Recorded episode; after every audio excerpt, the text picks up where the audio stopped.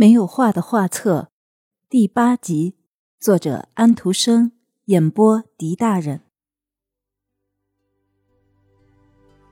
我认识一位普契涅罗，月亮说道。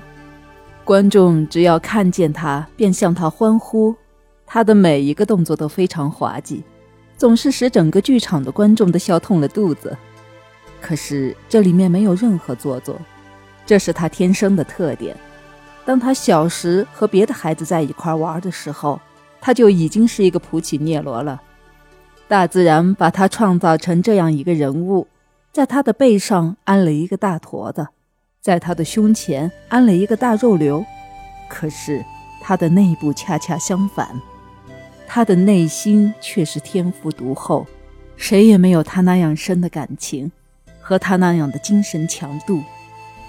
剧场是他的理想世界。如果他的身材能长得秀气和整齐一点，他可能在任何舞台上成为一个头等的悲剧演员。他的灵魂里充满了悲壮和伟大的情绪，然而他不得不成为一个普契涅罗。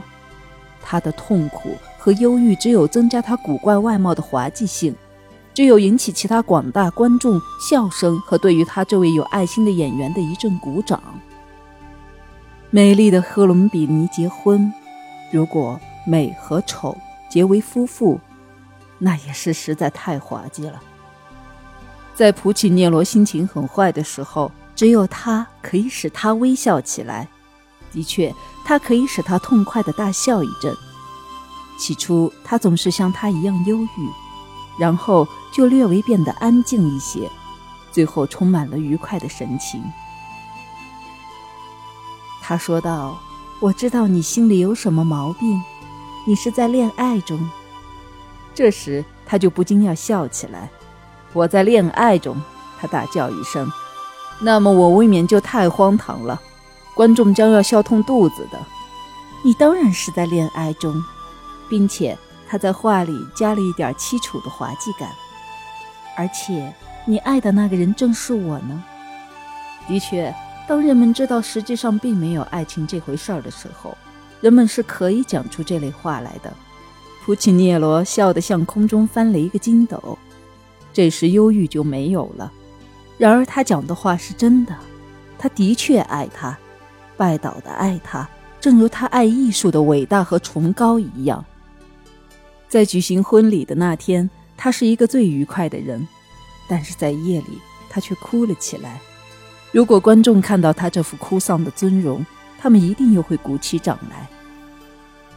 几天以前，赫隆比尼死去了，在他入葬的这天，亚尔列金诺可以不必在舞台上出现，因为他应该是一个悲哀的官服。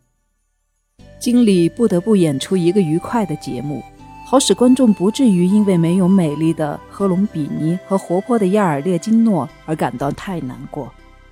因此。普契涅罗演的要比平时更愉快一点才行，所以他跳着，翻着筋斗，虽然他满肚皮全是悲愁。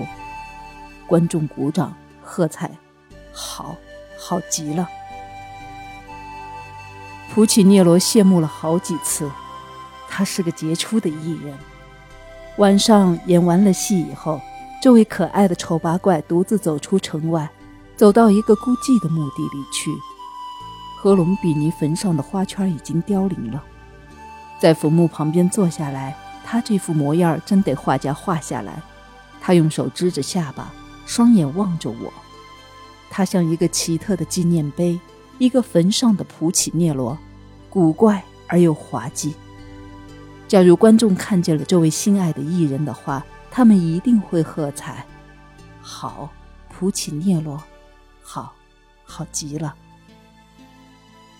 第十七页，请听月亮所讲的话吧。我看到一位身为军官的海军学生，第一次穿上他漂亮的制服；我看到一位穿上舞会礼服的年轻姑娘；我看到一位王子的年轻爱妻。他穿着节日的衣服，非常快乐。不过，谁的快乐也比不上我今晚看到的一个孩子，一个四岁的小姑娘。他得到了一件蔚蓝色的衣服和一顶粉红色的帽子，她已经打扮好了。大家都叫把蜡烛拿来照照，因为我的光线从窗子射进去还不够亮，所以必须有更强的光线才行。这位小姑娘笔直地站着，像一个小玩偶。她的手小心翼翼地从衣服里面伸出来，她的手指散开。啊，她的眼里，她的整个面孔发出多么幸福的光辉啊！她的妈妈说，她明天应该到街上去走走。这位小宝贝朝上面望了望自己的帽子，朝下面望了望自己的衣服。不禁发出一个幸福的微笑。他说道：“妈妈，当那些小狗看见我穿的这样漂亮的时候，它们心里会想些什么呢？”